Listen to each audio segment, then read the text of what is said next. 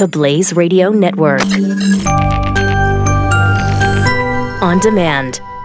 2017 is going to be a volatile economic year. We may see politicians throughout the world attempting to control central bank policies. Several renowned financial analysts have warned that political interference in central bank policies may mean our economic misses of inflation and growth targets. Gold is an international currency that can't be issued or controlled by governments. If you don't have the only hard currency that has outlasted every politician and every failed idea of governments for centuries, you need to speak to Goldline right now and learn how easy it is to add gold to your portfolio or IRA. Now is the time to diversify your financial portfolio by adding gold. Call 1 800 913 Gold. Buying real gold is easy and fast at Goldline. And you're going to be happy that you finally made the call. 1 800 913 4653. Goldline also offers price protection against short term market fluctuations on qualifying purchases. So buy with confidence. Read Goldline's important risk information and find out if buying gold is right for you. Call Goldline 1 800 913 4653. 4653. Welcome to The Kate Show with Kate Dalley. On demand on the Blaze Radio Network.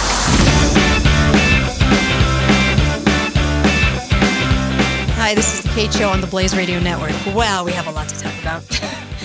um, you know what? I'm going to start. I have a lot of subjects to cover, but I want to cover this first one because it's on my mind and it's really bothering me. Um, and it's bothering me that the mainstream news um, won't cover it at all because this is a case that can truly affect you and I, you and I, the people. And they're not covering it. And when they do cover it, they lie. They lie about it. They use all kinds of buzzwords, and I'm getting I'm getting sick and tired of it. But there's been a big update, and I want to let you know what's been happening in our kangaroo courts because that's truly what they are. It's almost mind boggling to see what they're getting away with, and nobody seems to care. Nobody high up in any administration ever, uh, I don't care, state government, uh, federal government seems to care about this. Because if they really cared about what's going on in the courtroom, the judge would be removed and uh, they would have, the defense would have their day in court. These people that are charged would have their day in court. So I'm going to take us to the Bundy case for a minute before I move on with the show. Um, last, uh, a couple of years ago, if you were to look at the news, this was a year after the event. This is what was being um, this was what was being reported. Okay, 300 people show up, congregate at the side of a road near Bunkerville, uh, grazing allotment, and one militia member, group member, aims a rifle at the federal agents. This is what this is what the news has been reporting all along. Bundy's owe one million dollars in unpaid grazing fees and mostly all fines. Let's let's be real, um, which they never ever received a bill for. Okay, and you're not told that in court if you're a jury member, but there was never a bill.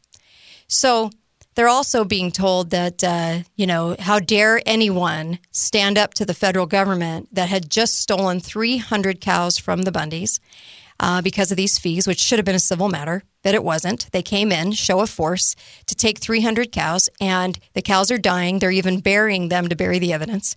Um, they're not feeding them. They are um, d- doing all of these things, okay?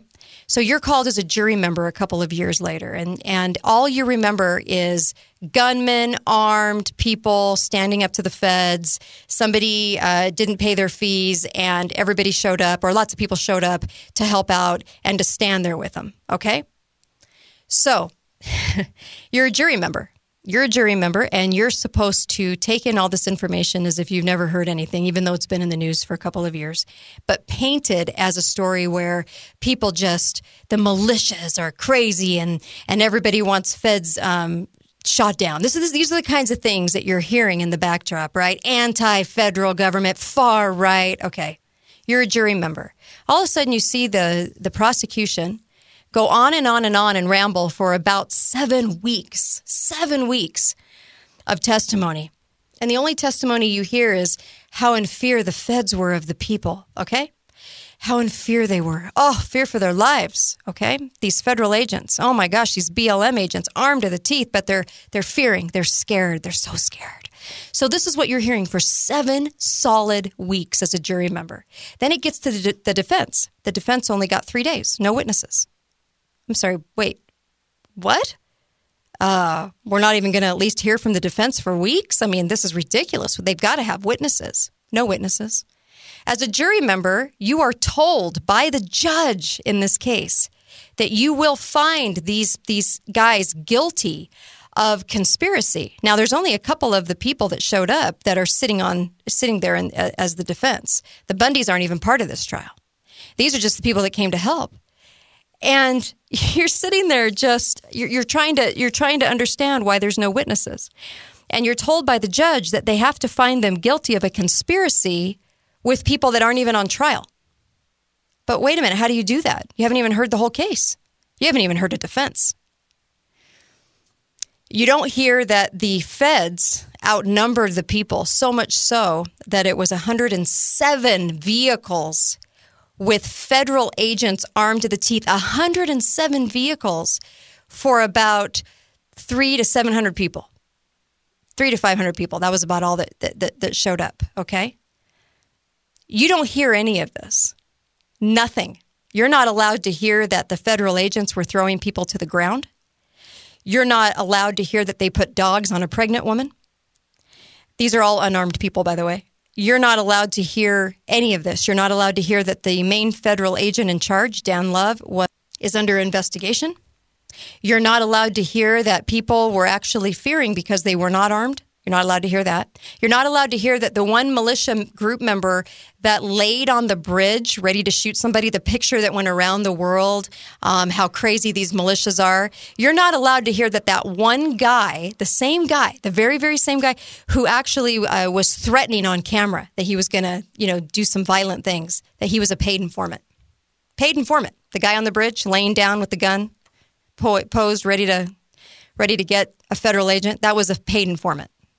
Yeah, you're not going to you're not going to hear much about that. Nope, you're not going to hear any of the case actually because the judge, um, from what we hear in the courtroom, intimidated any of the witnesses that were going to come in as part of the defense that they could be indicted on charges for conspiracy. They showed up and testified. And they were already instructed that they weren't allowed to say anything about fearing the agents involved the same federal agents that stood on the other side of the gate laughing to the camera about how they could pick off some innocent uh, civilians standing there, these ranchers and farmers, these unarmed ranchers and farmers. You're not going to hear any of that. Nope. And uh, so the, the jury wasn't hearing any of the evidence. Any of the evidence um, against the feds, 107 vehicles coming through three different states. Not one media person reported on it.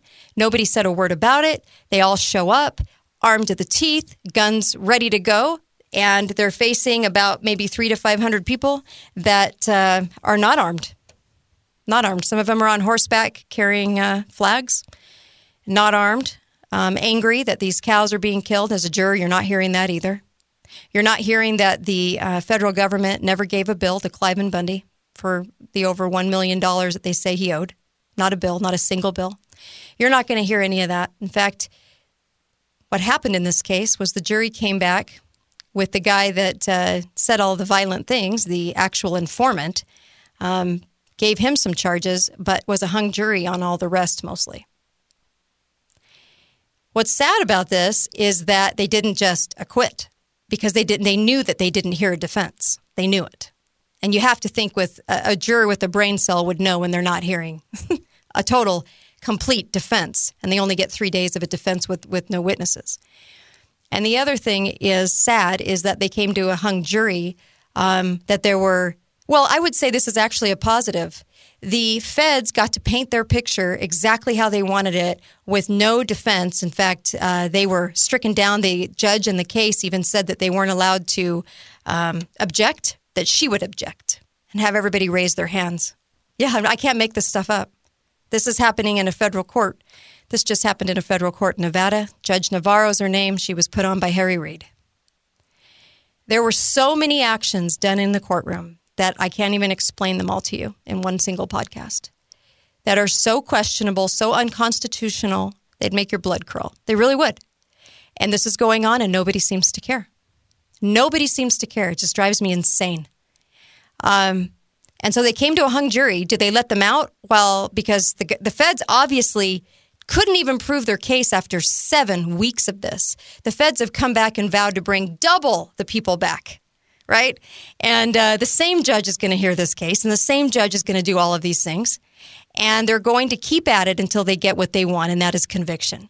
conviction of people just showing up because they care, showing up to stand with somebody whose cattle is being taken from them. Um, wow. I, I can't even say enough. In fact, they're going to have to stay in prison now until the end of June to even start their case, which means that throws the Bundys up until probably August to October to even hear their case. Have you ever heard of people in prison for two years awaiting a case? Two years is what it's going to end up being with the Bundys. And and I'm I'm talking thrown in solitary, uh, cavity searches. I mean, you would you wouldn't even believe the stuff that's happening. And who cares? Who who is going to care about this and hear this and, and understand that there is a judge down there that needs to be removed? That we have people that are incarcerated. Incar- we have rapists that go free before their trial. And these guys are incarcer- incarcerated for showing up. So they'll stay in prison now. I can't even believe this is happening in America. We should be ashamed of ourselves. The total story put out by the media was lie after lie after lie after lie. And that's why I do this, because I care about the truth. I care about these people. And I don't care if you agree with them or you don't agree with the stand they took. They did not do anything to warrant one day of prison time. Not one shot was fired. Not one single shot. Not one gun presented from those that were there to simply protest. The only person that raised a gun was an informant. Yeah, an informant. This doesn't warrant any jail time, yet they're sitting in prison now a year and a half. It's amazing to me. And uh, let me say this um, the judge uh, decried mistrial. So they have to go back. They have to go back for another trial. I just I guess I get stunned. I get stunned when I when I hear to the to the ridiculousness, to the unconstitutionality of what's happened in this courtroom in America, and people think they'll be treated fairly when it comes to their property rights. Forget about it. Not in America. Not anymore. I'm sickened over this. I'll be right back. I have so much more. Uh, is there a false flag coming? Uh, yeah, I actually think there is, and uh, some new technology, all kinds of things. You're going to want to stick around for this. This is the Kate Show on the Blaze Radio Network. You can go to katedalleyradio.com. Kate Dalley, like Valley, katedalleyradio.com. You're listening to The Kate Show with Kate Dalley.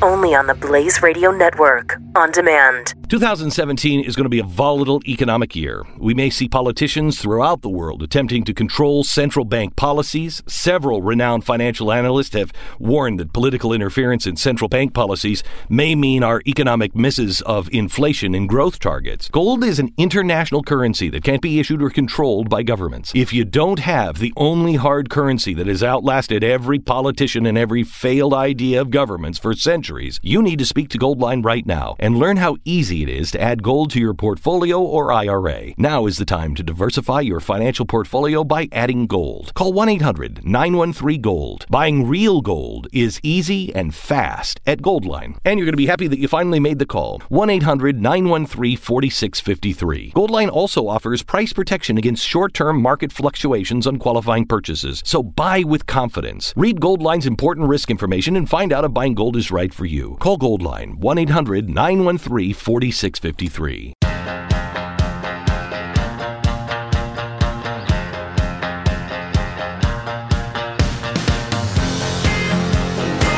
The Kate Show with Kate Dalley. Welcome back to the Kate Show. So, is there a false flag on its way? Well, why don't we analyze that for a moment? And uh, this maybe this will surprise you. I don't know. I think you probably read the same articles I had, but this is what I see. I think actually they're kind of showing their face. Let me give you an example. Thomson Reuters uh, came out with this article. So you tell me, what is this article prepping us for? Here we go. Washington, April 26th. The United States may need to strengthen its missile defenses, particularly in Hawaii, given the advancing threat from North Korea's missile and nuclear weapons programs, the top U.S. commander in the Pacific told Congress on Wednesday. Just hours before the entire U.S. Senate was due to receive a top level briefing on North Korea at the White House, Admiral Harry Harris testified that he believed that the threats against the United States needed to be taken seriously. Harris said the defenses of Hawaii were for sufficient for now, Let me let me repeat that. Harris said the defenses of Hawaii were sufficient for now, but could one day be overwhelmed and suggested studying stationing new radar there as well as interceptors to knock out any incoming North Korean missiles. And he ended with this. Well, I'm ending it. He didn't. I don't care. I don't share your confidence, said Harris, that North Korea is not going to attack either Seoul, Korea, or Japan or the United States once they have the capability. You know, it's funny. I read this, and this is what I'm immediately thinking. A, we could literally wipe North Korea off the map. We've been able to do this for a very long time. Given our defense budget at over $600 billion, um, which outdoes every single country in the globe combined, if they were to all combine the money they spend on defense, it wouldn't even match our budget for defense. And yet we're calling for more. Trump just put in over 60 uh, more million or billion, can't remember. Anyway, uh, so here we stand with an in- extraordinarily large defense budget. And we're kind of like hemming and hawing over North Korea. That's like hemming and hawing over, over ISIS. We could have wiped ISIS off the map too. We have the capability, we have the technology. We're about 20 years ahead of where we actually say we are. We are uh, capability strong. And to sit there and say that I feel like I'm serious. When I, I, the other day I watched Pearl Harbor and it was interesting to watch the news of Pearl Harbor come in when they were kind of reassuring everybody peace talks were going on at the time, right? And they were sort of reassuring that, you know, we were capable, we had it, we had it going on. And then all of a sudden they hit Hawaii. Well, same kind of thing. I'm thinking now they're now they're seriously saying, well, we might be in jeopardy here. Gosh, we don't have enough technology. We don't have enough. Well, we we can't meet uh, what North Korea is gonna gonna send. Really, really? Are you kidding? They've been trying for decades to do this, over a decade strong, and trying to do something. And we could have flattened that out at any time. We could have done anything at any time. I truly believe that we have more resources, more more uh, boots on the ground. We have stations everywhere around the globe. We have such a presence; it's not even funny. And we keep siphoning money for this. Yet Thomson Reuters comes out with a opinion article, right? Because everything's opinion now coming out. So it's all kind of slanted towards opinion, and this is setting us up for some sort of attack, as if we just don't have enough to um, to repel any attack that that comes our way. I don't buy it. I don't believe it. Yes, we do. But we have to point out that we are a little bit weak. Maybe we need some more money. How much money do we have to throw at it? Amazing that they can keep siphoning money for this thing because this is really what it's for, right? This is really why they're one of the reasons why they're saying this. They also want to let us know that we're just a little bit weak in a couple of areas so that if we do get attacked, you'll know that it, it was because we were a little weak. Uh, we couldn't, we just couldn't take an attack from another country. I don't buy that for a second. Do you? this stuff comes out and I'm like, oh, they're just prepping us for either a false flag, right? Uh, or an attack. Let's face it. And my bet, I would probably hedge my bet toward a false flag because this is what the setup looks like. Oh gosh, they're dangerous. They're dangerous now. They weren't a year ago or five years ago, but now they are. And now we just don't have enough to, to thwart anything coming our way. Oh, bogus. Anyway, I don't believe it for a second. 888 673 1450. Uh, so, guess what the news is saying right now? You have nightly news with Lester Holt. Remember, I uh, poked fun at him for going over and doing a story. The whole thing was made up. Well, it, not made up. It was just contrived. The whole story was contrived. They even showed a victim that he was talking about that ended up in a victim clip a year before. Anyway, the whole story was contrived, and he was on boots on the ground and telling us what's going on in Syria, even though it was ridiculous. The, the whole story was ridiculous. So, um, Lester Holt is again. Uh, this article was by James Rainey, but it was on uh, Nightly News with with Lester Holt. What should you do in case of nuclear attack? Don't run, get inside. Okay, so this is NBC News, and they're telling us the threats seem to come daily now out of North Korea: ballistic missile firings, preparations to test a nuclear bomb, bomb and routine bravado. I'm sorry, what is routine bravado? what, is that? Is that a threat? Routine bravado? This is NBC writing this junk. And routine bravado. Be very afraid. anyway, uh, state owned media and the rogue nation, rogue nation, you got to love all this. Last week vowed a super mighty preemptive strike, one that will reduce the U.S. to ashes. Do you remember when they used to print the threats from North Korea and we all used to laugh because they were kind of funny? Now they're taking them very seriously. So now they're they're they're painting them and making them look like, "Oh my gosh, they're ready to just totally obliterate the United States." So this is what this is he goes on to write, the invective scene is seen as overblown by American weapons experts who believe that he is likely a few years from having the capability of firing a nuclear equipped uh, missile that can reach the U.S. mainland. Yet, they go on to project, yet some leading emergency response planners view the persistent menace of North Korea as a new opportunity, reason to alert the American public that a limited nuclear attack can be survivable with a few precautions. So they're basically telling us all how we can survive this false flag that's coming. There you go. There you go in a nutshell. There's some truth for you. Hi, caller. Welcome to the Kate Dalley Show. What's on your mind? Hi. Hi. Hi, Kate. Hi Yeah, there. You're right on target. This is this is all uh, a, a build up to Yep. uh, you know a- an unnecessary confrontation with North Korea. Mm-hmm. Uh, you know, presidents know, especially presidents that have low approval ratings, know that uh, in, initially their approval ratings go up with any kind of military confront- confrontation. yes. yes. And North Korea is no threat. They are no threat. Like you said, we can wipe them off the map in, in a heartbeat. E- Even conventionally, we can wipe them off the map in a heartbeat. Th- This, you had it right with Syria. That was another false flag with, with the chemical uh, weapons, so-called attack by Assad. Mm-hmm. I don't know. I mean, the CFR people, the Goldman Sachs people that Trump has in his inner circle, they're very scary. I mean, I've seen this happen back, in, you know, with the Operation Desert Yes. Slaughter when they were saying that uh, Saddam's troops were unplugging incubators in Kuwait, and then the same person, uh, the same so-called nurse that witnessed this, was one of the emir's daughters that was partying in Paris a week later. You know, I mean, this is this is ridiculous, and Yep. this is an unnecessary war that they're ramping up for, and.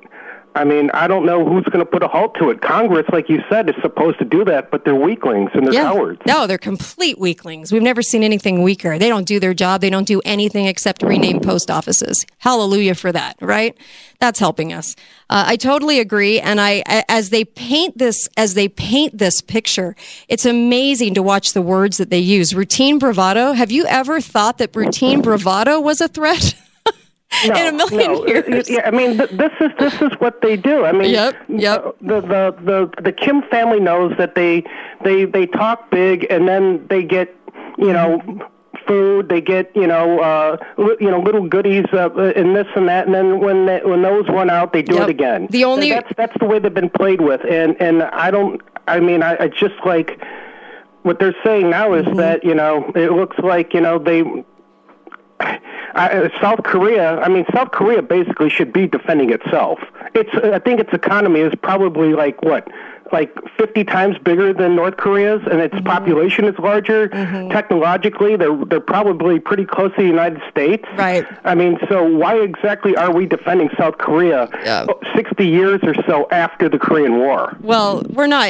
This is this is the setup for a false flag because now all of a sudden we're taking this seriously. Uh, now we're saying that they can do this, and now we're afraid. This is this is such a setup. I mean, it's it's just almost pathetic because of the words they ha- the word choice they have to use to get to our emotions to get us to believe that we are seriously under threat right now. Always predicts a false flag coming. The rockets, the rockets, the so-called uh, intercontinental Mm-hmm. ballistic missiles. They remind me of our our missile, our uh, early space program, our Redstone rockets that would explode uh, 20 Yes. uh, feet above like the launch pad. I mean, they're they're in co- they're, they're still using Scuds. Uh-huh. They're still using Yeah. Scuds that were probably uh, 1970s technology. They're not going to hit anything. Ridiculous. It's ridiculous. Thanks for the call. I love it. Well, he's right, isn't he? Give me a break. All you got to do is read the language in these articles, and they tell you how to feel. I mean, no thinking required. Didn't uh, Reuters just do a big, huge uh, article on the fact that Americans can't think? They just finally came to this conclusion that we just can't think. Well, they're wrong. We can think. We just don't use it enough, and we need to. We need to. We'll be right back. More on the Kate Show when we come back. The Blaze Radio Network on demand. The Kate Show with Kate Dalley.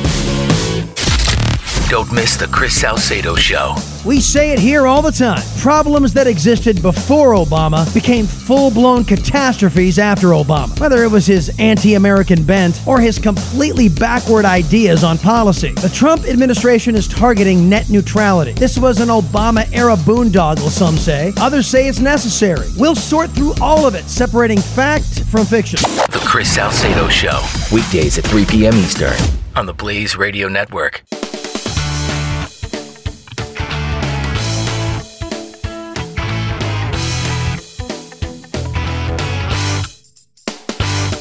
Is The Kate Show with Kate Dalley. Only on the Blaze Radio Network on demand.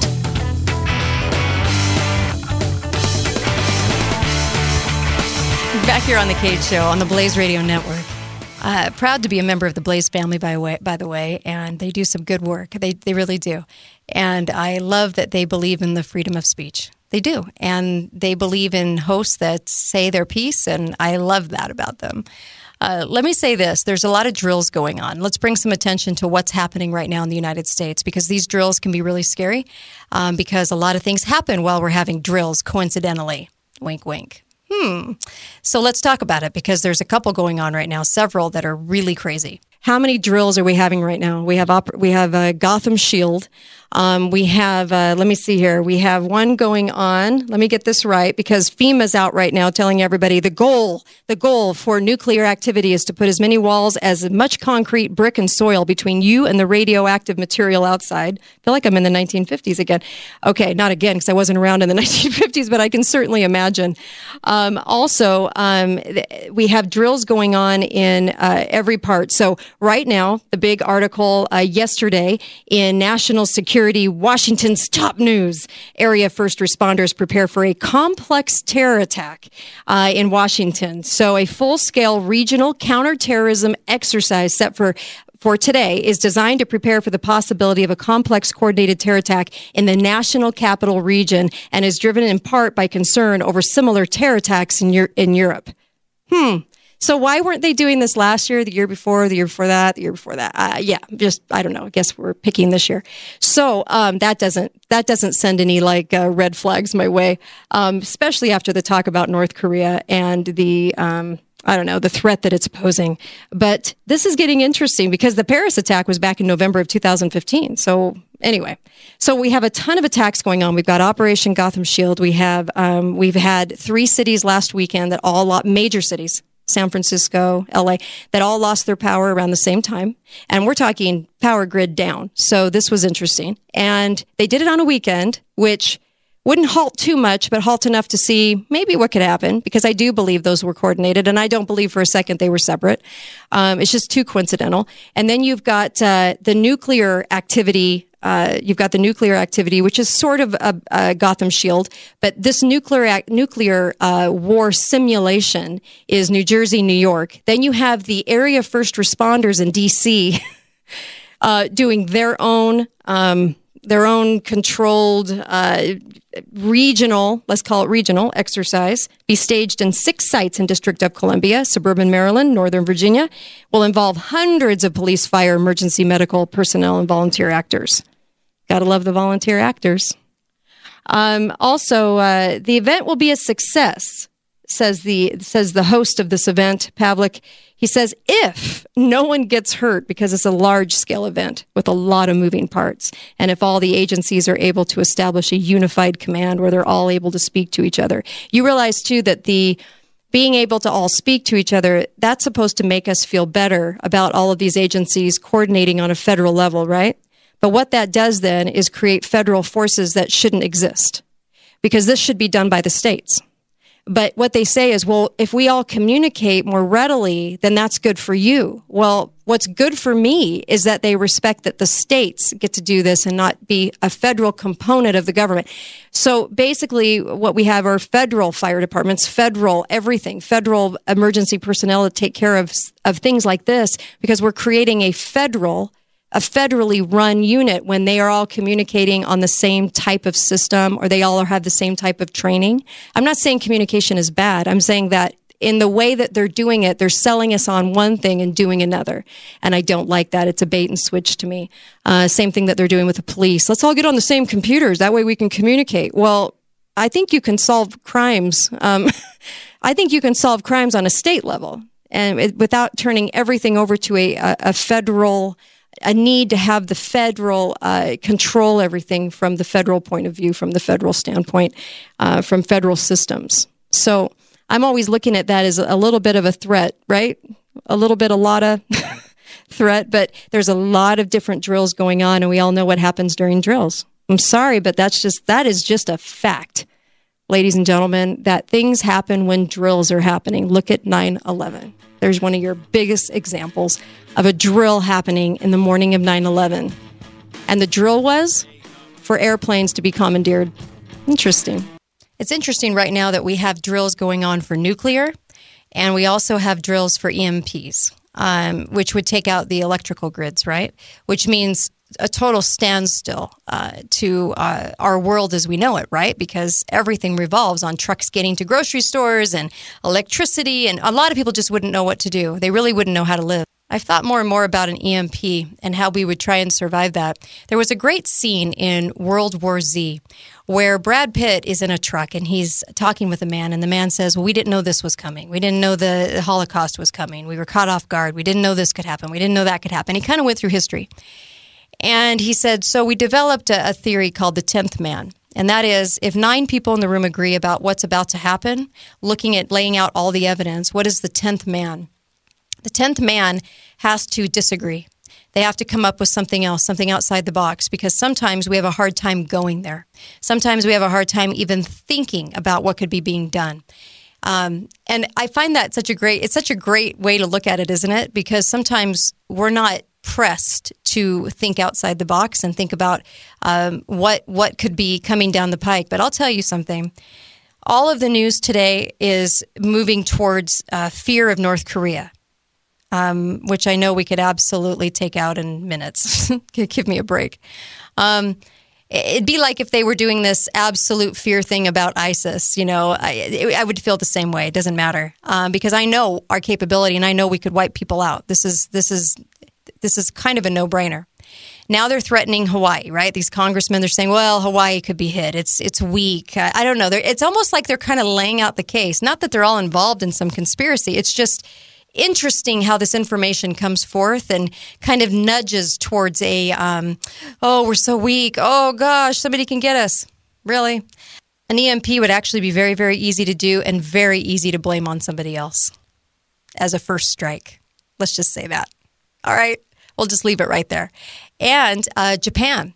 Uh, there are reports that the Japanese are stocking up on, like never before, on shelter items, on um, gas masks. Uh, is they're afraid of a gas attack. They're afraid of all kinds of things um, in the position they are globally um, in relation to North Korea, location wise, and they're starting to buy up and, and, put things on back order. Interesting that the Japanese are sort of ramping up their efforts to uh, make sure that they uh, have the, the tools that they need. Hmm. Lots of strange things, lots of weird things going down along the coast of Alaska. We have, um, uh, I don't know, it just seems like right now it's kind of something's kind of brewing a little bit. We need to keep an eye on it. I don't live in fear. One of the things I don't do is live in fear or try and go towards fear. Um, fear ushered in media because media in its own right can really work us on the fear mode. And i, I don't buy that. And i don't buy um, even some alternative media going to fear 24-7 it's just that some of these things are happening and we have to make sure that we keep an eye on them and at least make sure we're somewhat ready right? I mean don't we have kind of a duty and obligation to those that we love that we're at least looking around? We're not we don't have our heads in the sand? I would think so. And when I see people panicking and I see other countries um, kind of uh, stocking up a little bit, and we keep we keep this threat in in the media, uh, we've never we've never really said in our media that we would fear North Korea. We only say that North Korea is doing this or they're doing that right now, right? For like the last ten years, not that we're in fear and our weaknesses, and I mean they're really talking it up. So a they want money. They want more money for more military, which we have so much money already spent on on our defense. And second, it's to sort of prep us for well, if we did get attacked, this is why. Anyway, just thought I'd kind of go over that with you a little bit. Be right back. This is the Kate Show on the Blaze Radio Network. This is the Kate Show with Kate Dalley. Only on the Blaze Radio Network on demand. Are you worried about your mom or dad living alone in their house? Hi, I'm Joan Lunden. Listen, I know how difficult it is to find senior care for someone you love. That's why I recommend a free service called A Place for Mom. They are the nation's largest senior living referral service. Call A Place for Mom today. To receive free information on senior living communities in your area, call A Place for Mom at 1 800 803 6951.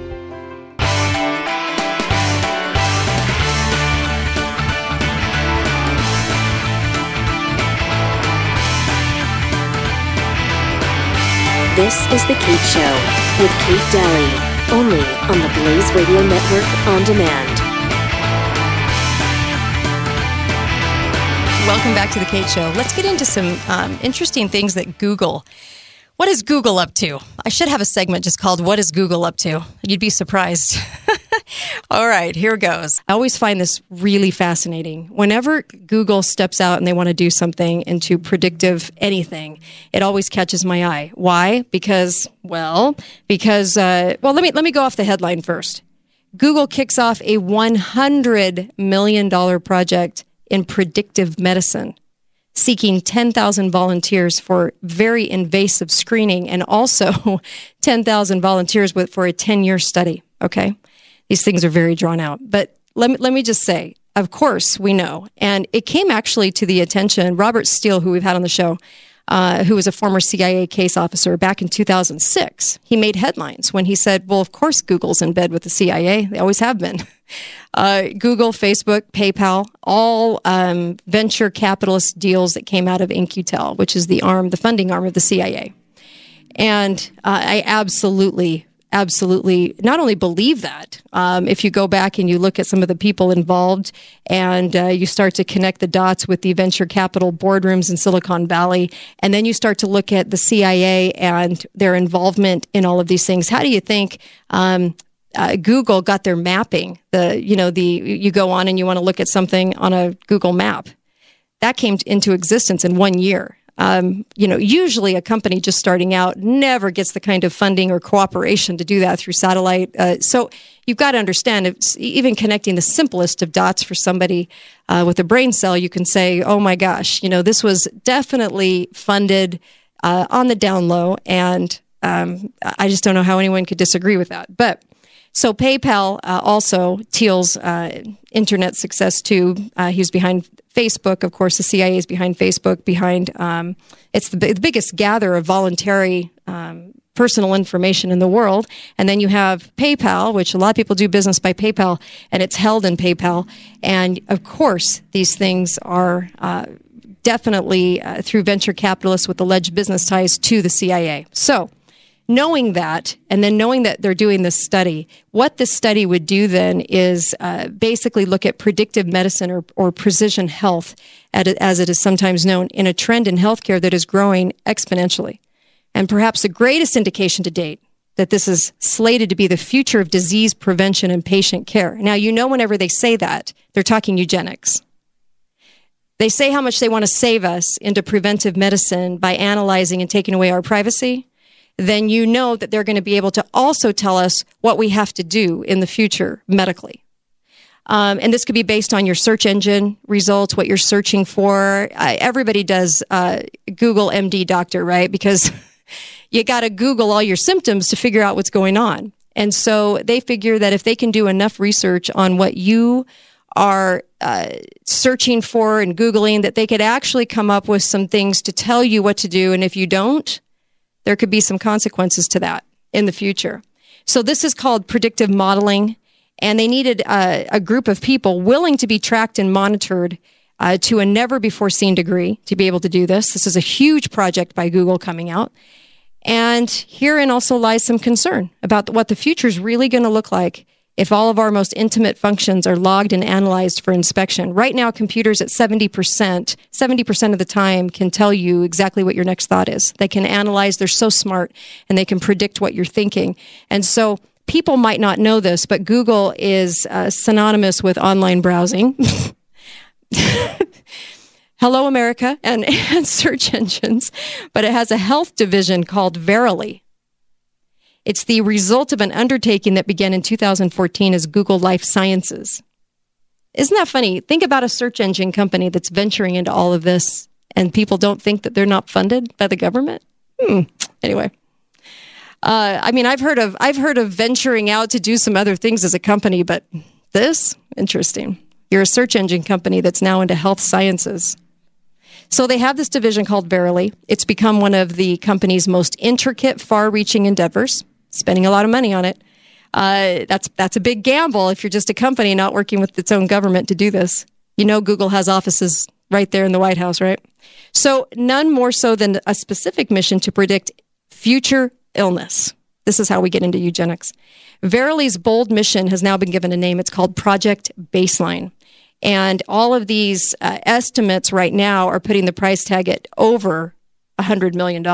So, this ramp up in predictive medicine initiatives uh, will demonstrate everything from consumer wearable electronics to, con- to get your health uh, where they would like it to be. And uh, right up there with smartphone apps that have been developed to connect doctors to patients with a history of, de- of depression. And while many people seem to be on board with all of this technology as an elective measure, uh, to better their overall health, right? We get the little app that tells us how many steps we take in a day and, and so forth. Gee, this is really helping, right? Mental fitness, physical fitness. You also have to understand there's a cost to this too, and that is the merger of healthcare and insurance, where that slippery slope is going to be found. And going off of predictive, say your health isn't that good at 40, 50 years old and you have apps and you have everything sort of disclosing this information. And how are the insurance companies getting that information? And how will they uh, you know you go fill out a form for insurance for life insurance what have you ter- even term life insurance. And the companies are going well based on uh, some things that we found uh, this is the case. Or we are predicting that you don't get help because hey you might have done something we don't like, and um, maybe we won't give you that transplant you need. Maybe we won't give you something that you need or that you want or that you could even pay for. But there's a lot more control. So predictive modeling, it's they're really looking at always look at what they're looking at, and they're looking at more data in the healthcare predictive modeling advances. A lot of money's going into this.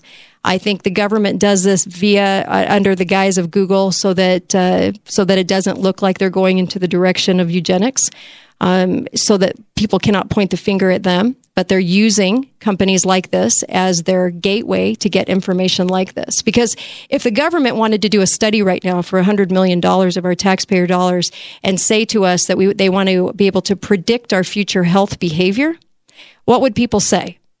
do it through a company like Google? You got it.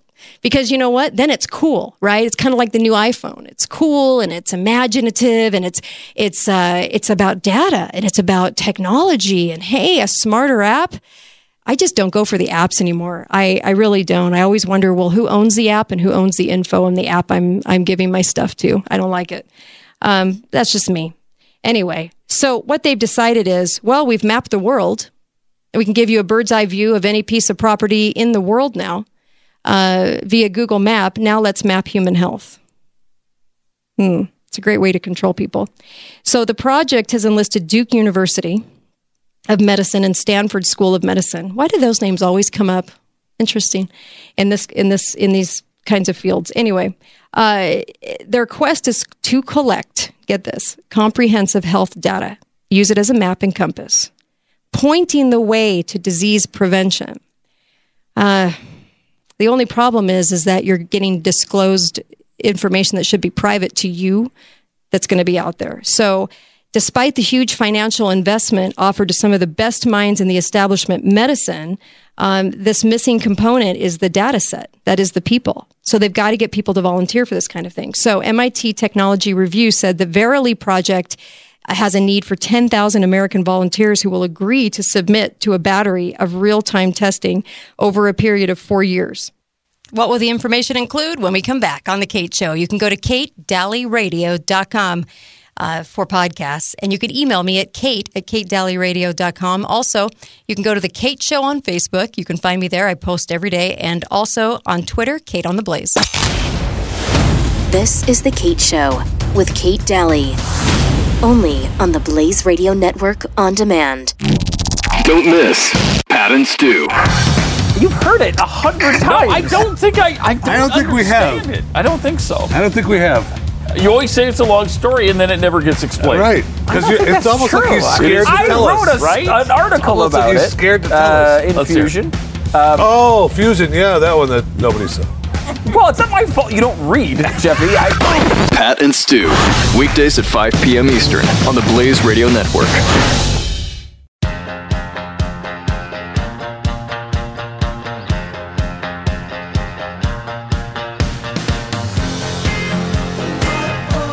Show with Kate Dalley.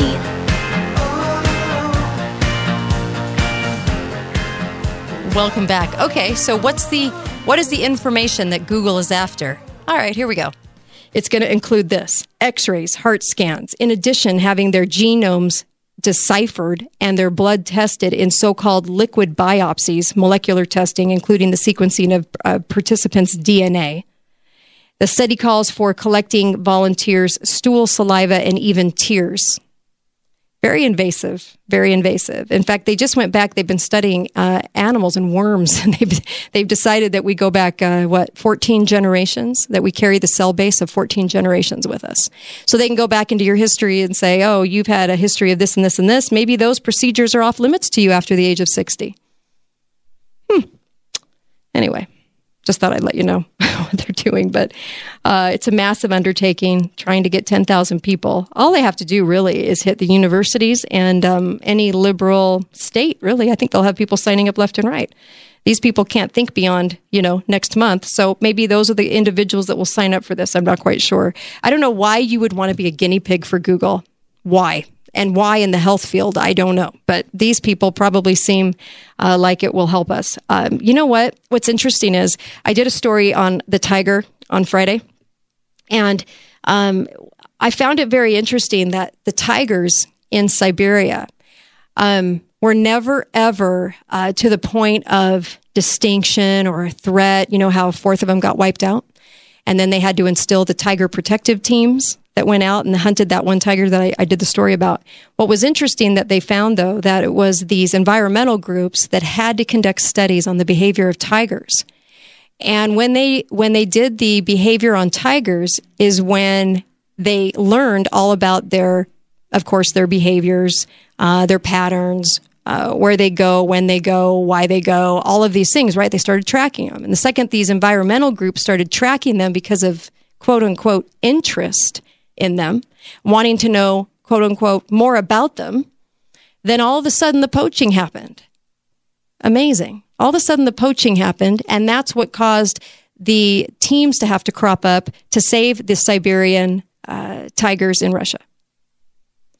And anytime we start tracking just because we want to know something, just because we're so curious, just because we are so, uh, I don't know, unbelievably just, we just have to know. We just have to know. A lot of danger is, is usually the consequence of that. Are we the tiger in this scenario? Could be. Because it wasn't until the environmental groups uh, got involved that created the studies did we have a problem. Then what happens? In that case, the government rushes in to protect the land for the very species that they studied and tracked that brought the poaching, and then they go in and use that as an excuse to grab the land and uh, and and take the land for the uh, species. Interesting. So my thought was today: Are we the tiger in this scenario? Uh, hmm. And so sometimes when we go to the extent of wanting some information we have to realize that it always has a cost. And in this case, I think the cost will be eugenics. It's the only place you can go on this. Why do this? You don't think in this day and age we don't have enough data on things? we don't have enough data um, on uh, on the heart. We don't have enough data. I mean, look at all the researchers doing their thing right now. Look at all of the science going on and the gazillion dollars that are put into programs to, um, I, I don't know, study everything. Why we blink, why we why, why we do this, why we do that. Think about why is there a need for this, other than the consequence not being a happy one for you and I. There really isn't. There really isn't a case scenario for this. Why do we have to have this? Why do we have to study human beings to this point? Um, when we have enough information out there. I'm not saying science isn't a good thing, but science has a place.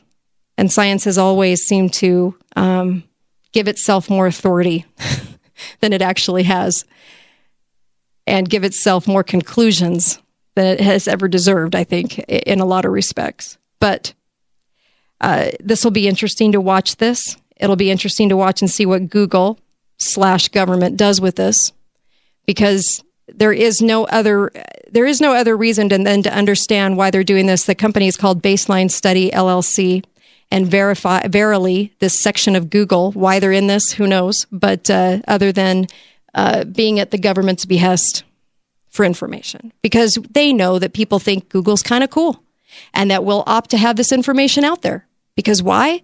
Oh, it's part of killer stellar technology. I'm going to be part of something cool. No, you're just going to be a guinea pig for the government, is what you're going to be. The ever growing, ever encroaching government that would seek to probably get rid of a good, good amount of us, if they could, right? Hmm, maybe those that aren't so healthy? I'll just leave that hanging. And you know, on this subject, everyone realizes that um, Denmark basically uh, is telling every the world that they are heading for extinction. Down syndrome is heading for extinction. Yeah, since 2004, all pregnant women have been offered a DS scan. And the number of abortions, in, including Down syndrome children, has increased dramatically.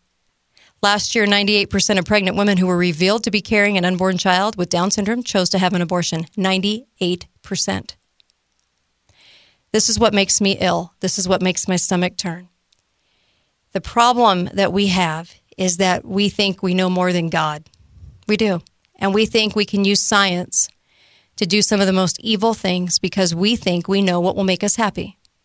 Sometimes we don't realize the gift of what a Down syndrome child can be to a family. We don't realize that they are people and human and they have thoughts and feelings and they are most, some of the most incredible human beings you'll ever meet on this earth are Down syndrome.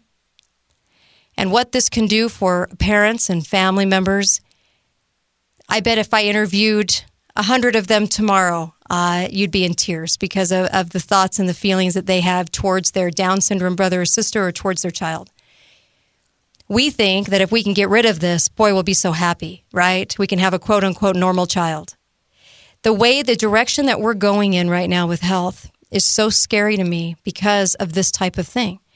We think, uh, well, liberals think, that if you can just do an abortion um, to make sure that you get your college degree or the career that you want, that you can choose to have that baby whenever. Nobody ever talks about the fact that when you have a baby, um, that does change your life, but always for the better.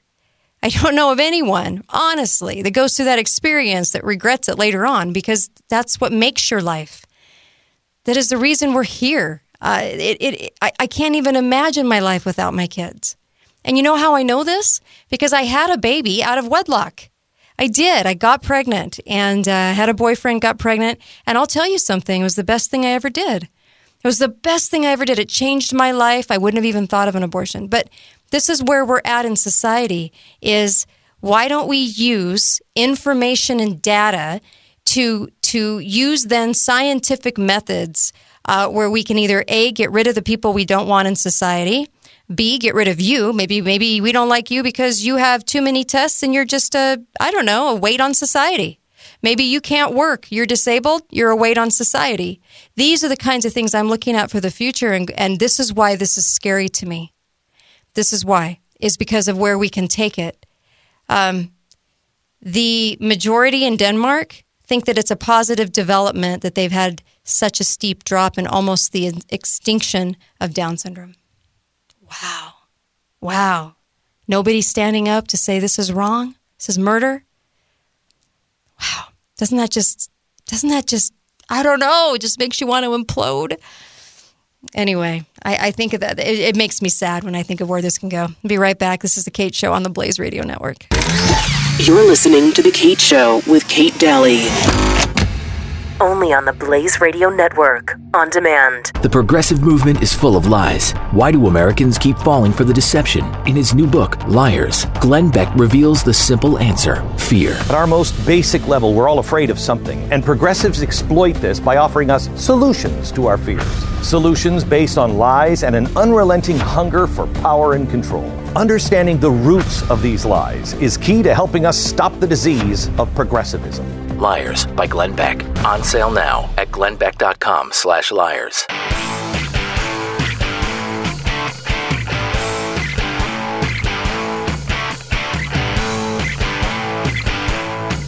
This is The Kate Show with Kate Dalley. Only on the Blaze Radio Network, on demand. Welcome back to the Kate Show. You're not going to believe this one. Okay, no joke. the UN, guess who they elect for the Women's Rights Commission? Yeah, you'll never guess in a million years. Saudi Arabia. Because when I think of women's rights and and women being individuals and um, women um, around the globe that have have uh, you know I don't know some say so in their lives, I think of Saudi Arabia. Don't you? Yes, the UN elected Saudi Arabia, the world's most uh, misogynistic regime in the world, to the 2018 2022 term on its Commission on the Status of Women. UN Watch Hillel Neuer said electing Saudi Arabia to protect women's rights is like making an arsonist into the town fire chief. yep, amen to that. Uh, Saudi Arabia, Saudi Arabia, uh, their discrimination against women is gross, systematic in law and practice. Um, Every Saudi woman must have a male guardian who makes all critical decisions in her behalf, controlling a woman's life from her birth until death. Saudi Arabia bans women from driving cars, um, beheads women in the street, um, can do whatever they want to a woman, actually. Um, the, the male figure of the home can do whatever they want. And uh, why did the UN choose the world's leading oppressor of women to promote gender equality and empowerment of women? I don't know. Now, you know how I feel about the gender equality and empowerment of women over here in the United States. But that doesn't mean to say that across the pond and abroad that we have obvious countries that absolutely uh, demote women down to a honestly they, they give them the rights of a of a of a standing tree. I mean this they, they, they have nothing, right? And we all know this. So the fact that the UN sent a message that women's rights are can you even believe this? I can't make headlines up like this. Who voted, you ask? Well, let's say UK, USA, all voted for Saudi Arabia, Sweden, Spain, South Africa, Republic of Korea, Norway, Japan, Italy, Ireland, India, Germany, France, Estonia, Czech Republic, Colombia, Chile, Brazil, Belgium, Australia, Argentina. Need I go on? And uh, this was all done by secret ballot. That's lovely. Well, Saudi Arabia now gets to um, gets to have influence and oversee numerous mechanisms, resolutions, initiatives, all on the elimination and discrimination against women. Mm-hmm. They'll, they'll take that one seriously. And the acceleration efforts to eliminate all forms of violence against women. Yeah, you know that they're going to influence uh, that for sure. Um, addressing the impact of, of discrimination and violence uh, towards women. Wow. Um, I can't say enough about this one, although this is just another reason why I want uh, the UN rooted out. I want us to um, stop funding it. I want us to have uh, stop having such an active role in this and stop propping it up for globalism. And why we need to strengthen the United States and our Constitution and not pay much attention anymore to the, what the UN's up to. That's basically what it is for me because of this kind of nonsense. Um, so let's give Donald Trump some credit. He's trying to lower the major tax credits for corporations. I applaud him on this. Uh, 39% is a little high, don't you think? We're losing we're losing so much of our industries to go overseas and have to leave uh, the country because they can't afford to do business here. So we need our industries inside of our own country. And he says the aim is to get it to 15%. Let's hope. Um, you know, he's got his uh, termination of federal money, so called sanctuary cities. Um, which one federal judge just declared unconstitutional. Why? Because federal judges are in the pockets of of those individuals uh, that would seek to absolutely thwart our Constitution. I, you know, what's funny is I'm sure there's a couple of good judges out there. There's also a need for government.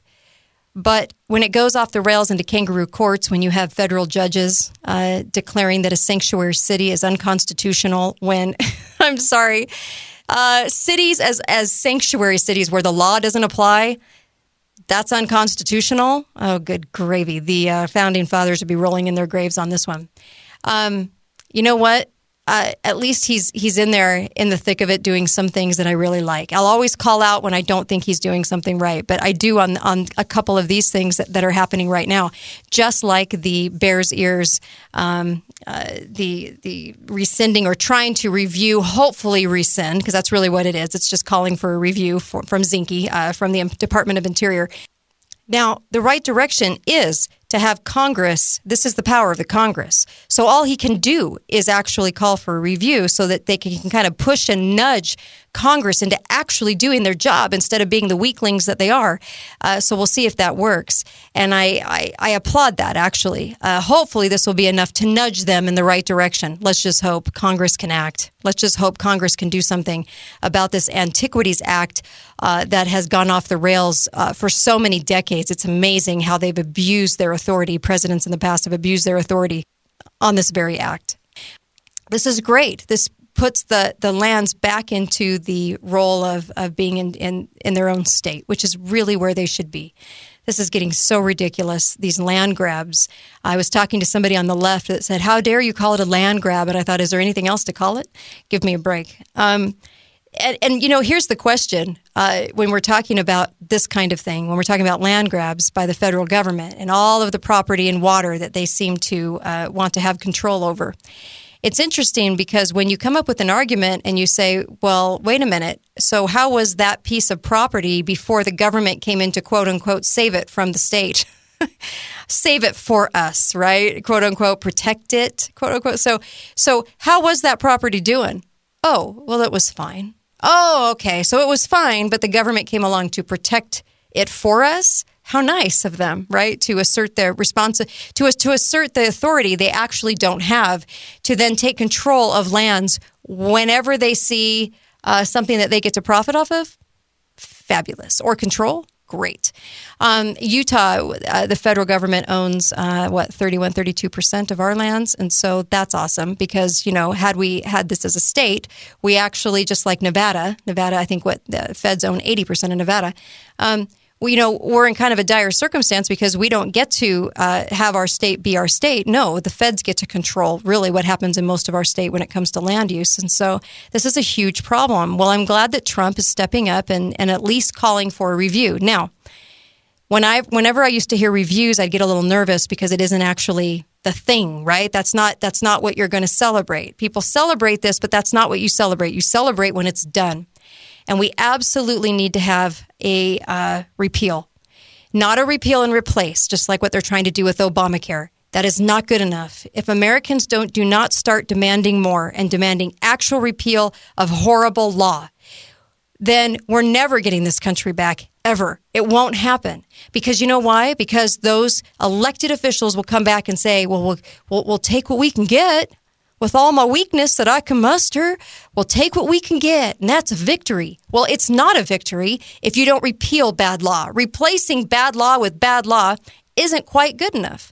And so I, I want to say to the Trump administration, you know what? You're in the right direction, but that's not going to be good enough for me, and it shouldn't be good enough for you.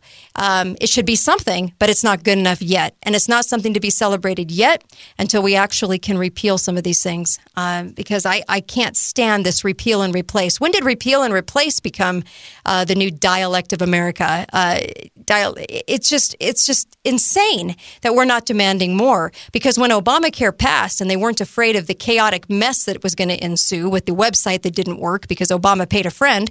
Um, nobody seemed to care, but we're, we're, we're afraid of ensuing chaos if we take it out? Come on, this can't be real. So, you know what? Yeah, I'm willing to go through a little chaos to get rid of a bad law. Thank you very much. And let's do it. Um, but I do applaud some of the things he's doing, the direction he's going in. But I'm not going to stand up and give my standing ovation until things are actually done. I know I'm expecting a lot, but so should you. Be right back. This is the Kate Show on the Blaze Radio Network. You're listening to The Kate Show with Kate Dalley. Only on the Blaze Radio Network, on demand. 2017 is going to be a volatile economic year. We may see politicians throughout the world attempting to control central bank policies. Several renowned financial analysts have warned that political interference in central bank policies may mean our economic misses of inflation and growth targets. Gold is an international currency that can't be issued or controlled by governments. If you don't have the only hard currency that has outlasted every politician and every failed idea of governments for centuries, you need to speak to Goldline right now and learn how easy it is to add gold to your portfolio or IRA. Now is the time to diversify your financial portfolio by adding gold. Call 1 800 913 Gold. Buying real gold is easy and fast at Goldline. And you're going to be happy that you finally made the call. 1 800 913 4653. Goldline also offers price protection against short term market fluctuations on qualifying purchases. So buy with confidence. Read Goldline's important risk information and find out if buying gold is right for you. Call Goldline 1 800 913 4653.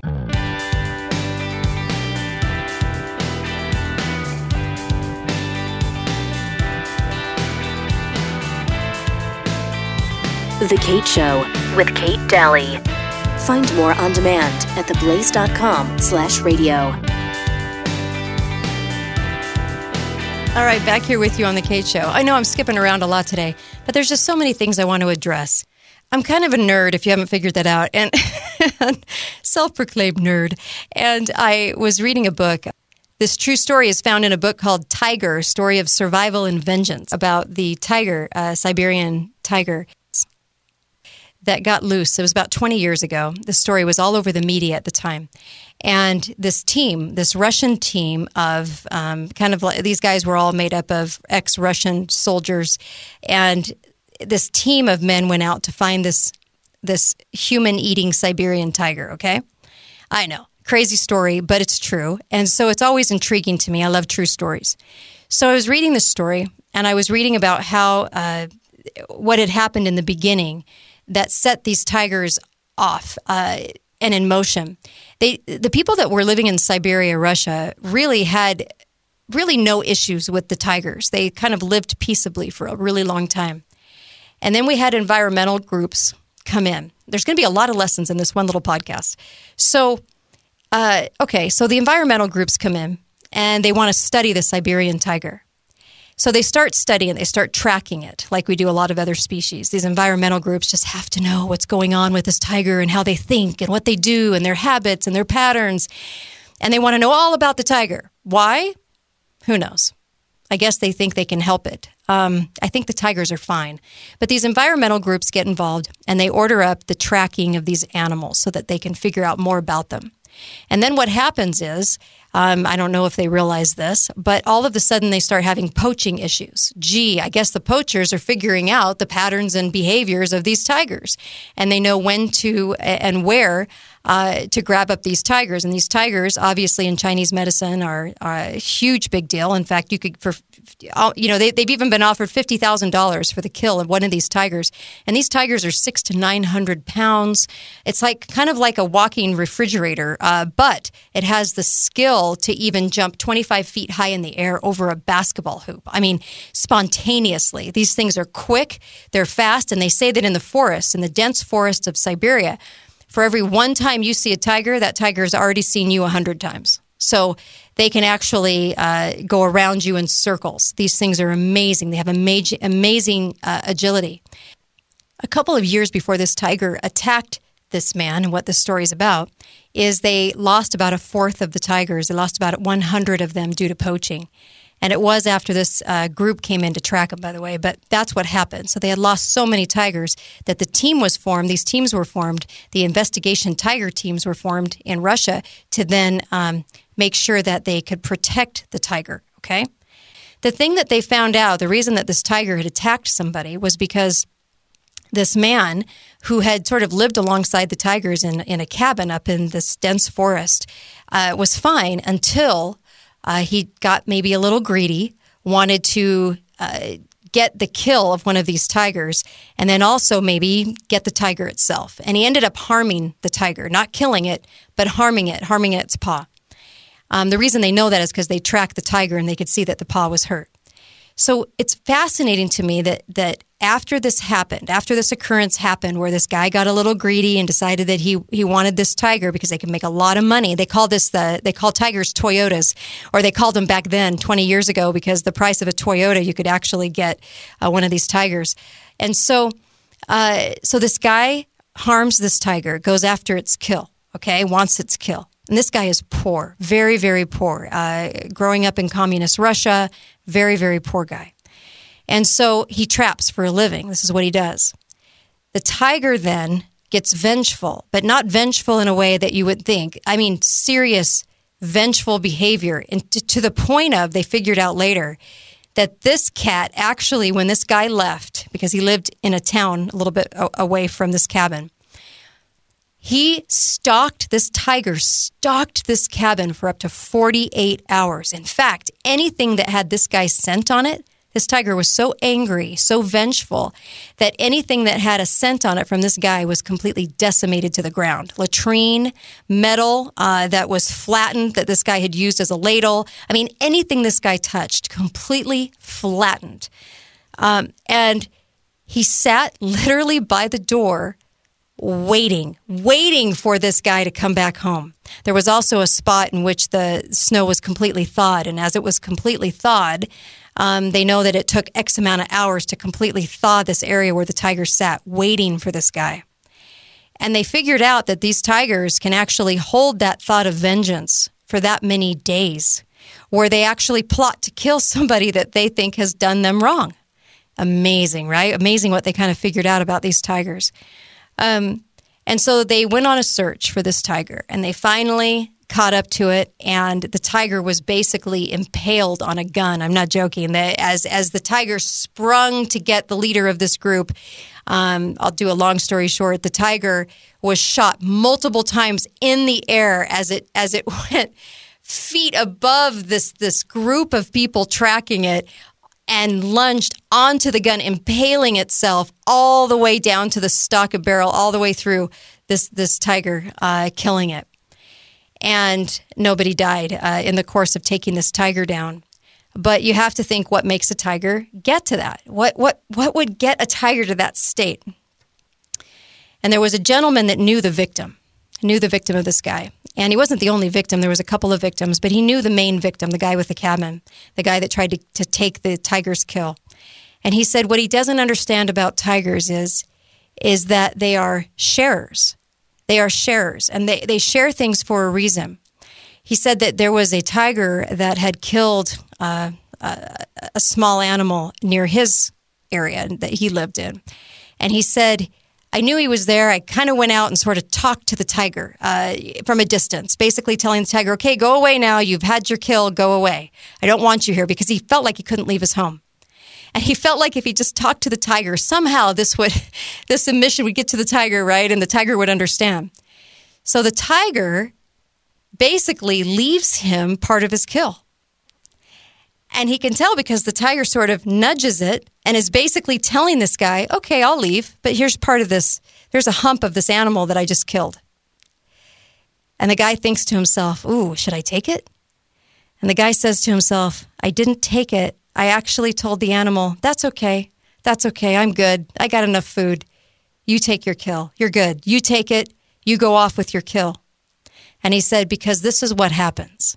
He said, had I taken the kill, I would have been indebted, totally indebted to that tiger. In fact, not only would I have been indebted to that tiger, and the tiger would know it, I would feel fear from being indebted to the tiger. And that would change our relationship. And he said, This is how communism works. This is how the mafia works. And this is how, uh, generally in life, this is, this is how it works. When you accept the gift, what are you truly accepting?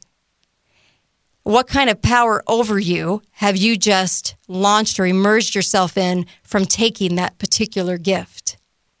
Hmm, Interesting, right? Interesting way to look at it.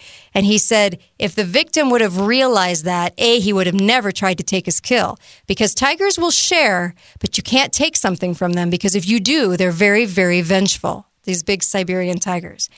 And he said, and they have a memory. And it's been studied that they have a memory. They will remember you, they'll rem- remember your scent, and they will come after you. And they don't care what it takes. And also, when we take the gifts, when we take the gifts, we create a problem for ourselves, right? You're listening to The Kate Show with Kate Dalley. Only on the Blaze Radio Network, on demand. Freedom's Disciple with Jonathan Dunn. In a world that tells us we have no heroes, I say to you, you're missing out on an experience that will never be beat you are missing out on standing with some of the greatest men and women ever born. You are doing yourself and your country disservice by not honoring them. Freedom's Disciple with Jonathan Dunn. Available on demand anytime at theblaze.com slash radio.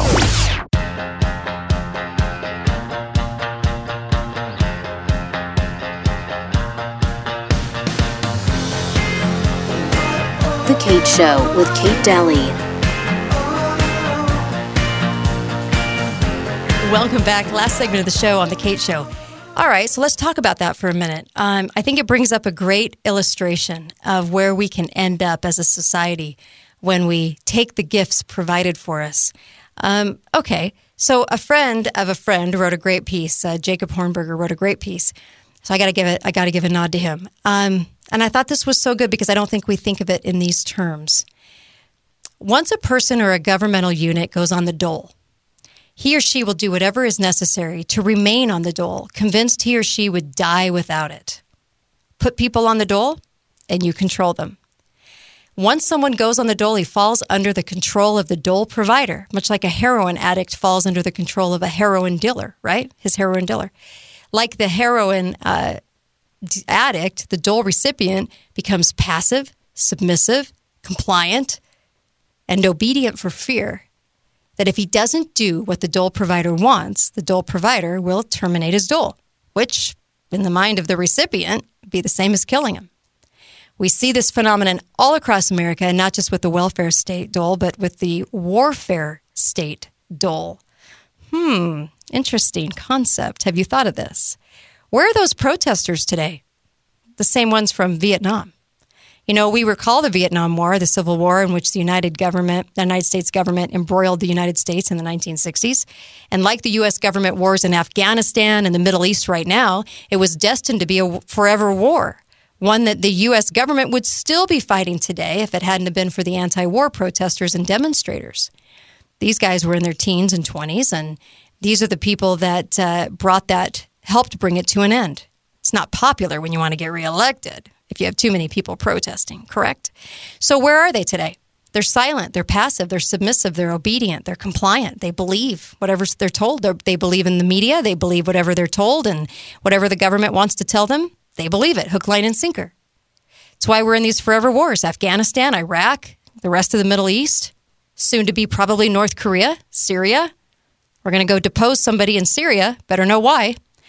You know, most of, of them don't buy into the notion that the terrorists are coming to get us any more than they bought into the notion that the communists are coming to get us back in the 50s and 60s, as we were told over and over again. So, what's the difference? Why the difference? Why aren't those people who succeeded in getting the United States out of the Vietnam out of Vietnam more after more than 58,000 needless deaths happened? Where are they? Could be tiredness, could be old age, but I think there's really a better explanation. It's because of the dole. Those 1960s anti war protesters are now on Social Security and Medicare. Now on the dole, they're scared to death that the government will get angry at them and cut them off their dole. Wow. In their minds, that's equivalent to killing them, kill off their money. They can't, some of them can't work, can't earn it. I mean, rightfully so, but still, right? They're on the dole. Most Social Security recipients simply can't imagine a life that's possible without the dole. And I get why they think that. They've paid into it, right? Except that when they accept it, they sort of get a little bit more silent. They don't want to be cut off, they become dependent on that money. Some of them, rightfully so, again, become dependent on it. They don't have anything else. Maybe they were never able to invest into their future. But when it comes from the government, this is the biggest problem. There was a reason that they entrapped people into this social security system. And they, they might well, you know, be right to be concerned. U.S. officials have no compunctions about retaliating against seniors who object to their forever wars any more than they had reservations about retaliating against cities who object to their immigration policies. The master politician Franklin Roosevelt knew exactly what he was doing when he got Social Security enacted in the 30s. And after Americans had lived without this socialist program for more than 100 years, how did they do it? How did they survive for a 100 years without the government stepping in to help to dole out that money after a certain age? Hmm. He knew that once he got people on the dole, he had them right where he wanted them, under the control of the government. And then look at Norfolk, Virginia. It's one of the many U.S. cities on the warfare dole. Have you thought of the warfare dole? I thought this was great. It has the largest, uh, just a, a, a great writing on this. It has the largest Navy base in the world, Norfolk, Virginia, as well as NATO's two uh, strategic command headquarters. And according to Wikipedia, of course, the Navy station comp- uh, comprises over 62,000 active duty personnel, 75 ships, 132 aircraft. The region also plays an important role in defense contracting. What are the chances that people in Norfolk would ever take the lead in protests and demonstrations against the Pentagon's, CIA's forever wars in Afghanistan and Iraq? And against the war, warfare state way of, of life itself, the chances are nil. People in Norfolk would be scared to death of losing their warfare state dole. Like people in other cities on the on the warfare warfare dole, they have convinced themselves that their dole is essential to national security, so we must have it. But that's the dole, both welfare and warfare does to people. It destroys their sense of independence, self reliance, self esteem, and can do. It converts them into passive, submissive, compliant, and obedient servants, slaves of the welfare warfare state, no matter how much it is destroying their liberty and well being, as well as the liberty and well being of their children and grandchildren and their country. Wow. Have you ever thought about it that way? You know, I look at our society and I look at how many people won't speak up because they're afraid of retaliation. They're either afraid of the IRS coming after them, they're afraid of uh, losing their pension, they're afraid of losing whatever it is at stake that they have that they think they need. Do you know if Americans kicked all that to the curb and actually protested and actually said, we will not reelect people, we will, we do see through this, we do see how unconstitutional all these things are. And guess what? We survived without you big, big, huge, overreaching government, they would be forced, forced to dismantle. They really are afraid of us in numbers, but us in numbers don't come. Why? Because we have so many people dependent on this very system that we talk about, don't we? And had we been a little bit more, I don't know, looking at it in different terms, not wanting the government to save us, every good liberal loves that government. Why do they love it? Because they don't think anything can survive without the governments either controlling it or managing it or having their stamp of approval. When did we get to this state of being in America? And when did we get here? I don't know. But it is at the very root of every problem right now is our dependence upon the government, truly our dependence upon the government. And this author is completely right when he talks about the warfare state. The warfare state is just as bad as the welfare state because we convince ourselves that we need it when we don't. In the welfare state, people could step up and volunteer and help each other, just like they did a hundred years before the government came along with this great solution, quote unquote. And in the warfare state, do we really need it? Is it really providing us national security?